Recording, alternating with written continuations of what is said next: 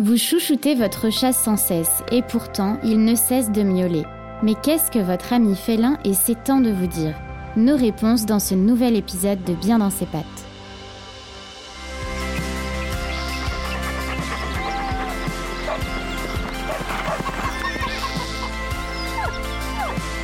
Bien dans ses pattes, le podcast Mon Jardin, ma maison, dédié à nos animaux de compagnie.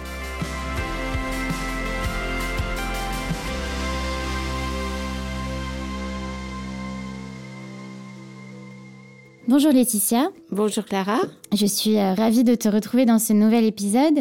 Euh, on remarque souvent que certains chats miaulent plus que d'autres et on peut vite euh, se sentir désemparé quand on ne comprend pas ce qu'ils souhaitent réellement. Alors tout d'abord, est-ce que c'est une histoire de race ou d'individu alors, il peut y avoir une histoire de race, c'est vrai, parce qu'il y a certaines races qui sont beaucoup plus extraverties et beaucoup plus bavardes. Moi, je les appelle les races bavardes. Ce sont par exemple les siamois et toutes les races asiatiques qui miaulent souvent et dans les aigus. Alors que vous avez à l'extrémité, à l'autre extrémité, d'autres races comme les persans qui, eux, miaulent moins et surtout plus discrètement.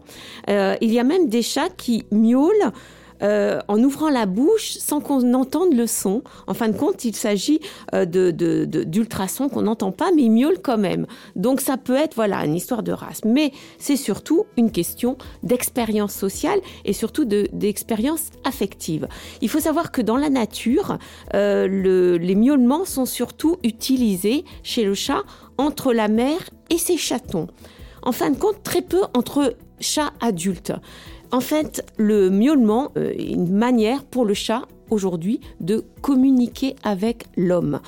En effet, quand on regarde un petit peu euh, les miaulements chez les chats de maison, c'est-à-dire les chats qui vivent avec des humains ou des chats qui sont des chats errants, on s'aperçoit que les chats de maison miaulent beaucoup plus, beaucoup plus souvent et beaucoup plus fort que les chats errants. Donc il s'agit bien d'un mode de communication qu'a développé le chat pour communiquer avec l'homme. Et euh, est-ce que le chat apprend à miauler? Alors, il apprend à miauler auprès de sa mère, donc bien sûr, hein, puisqu'ils ont ces interactions-là. Après, il peut apprendre avec d'autres chats. Mais il apprend surtout, il diversifie son lexique vocal avec l'homme.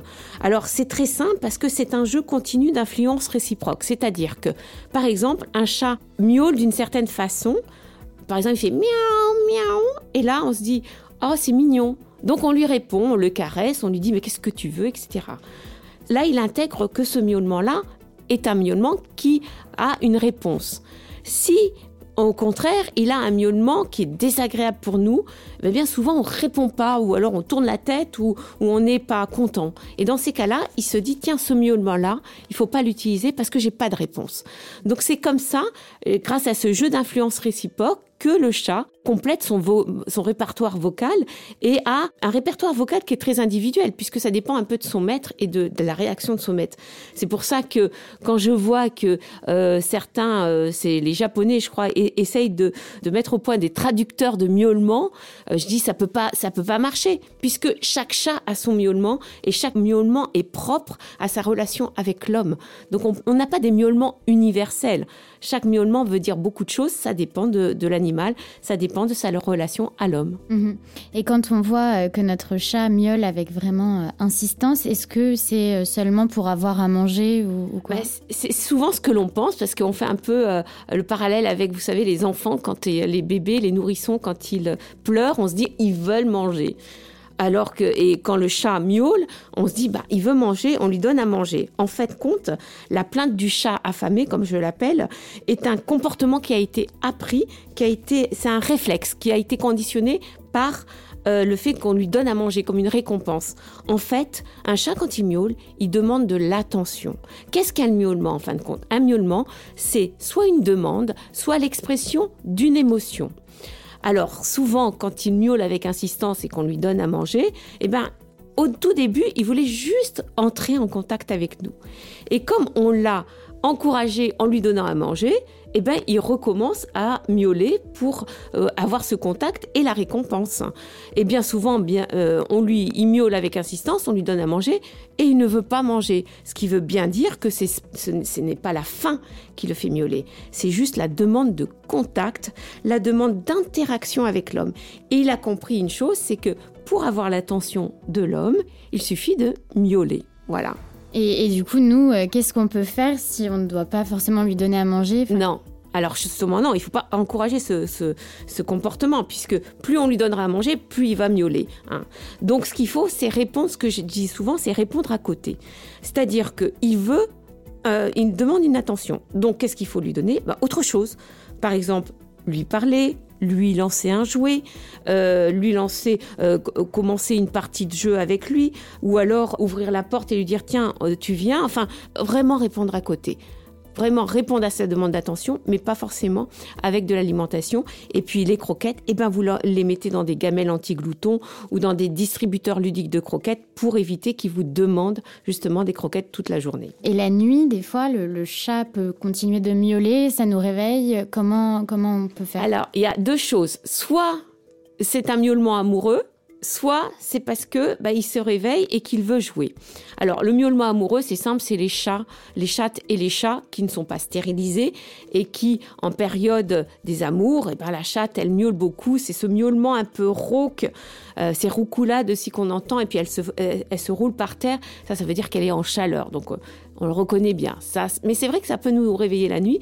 Et puis le chat mâle qui n'est pas stérilisé, lui aussi, pareil, s'il sait qu'il y a des femelles dans, dans les environs, peut miauler. Alors c'est un miaulement qui se rapproche de pleurs de nourrisson, c'est très très spécial et euh, ça peut nous réveiller. Donc dans la seule solution, c'est bien sûr la stérilisation dans ce cas. Et puis il y a bah, tous les chats qui euh, et ça arrive souvent à 3h, 4h, 5h du matin, nous réveillent avec des miaulements.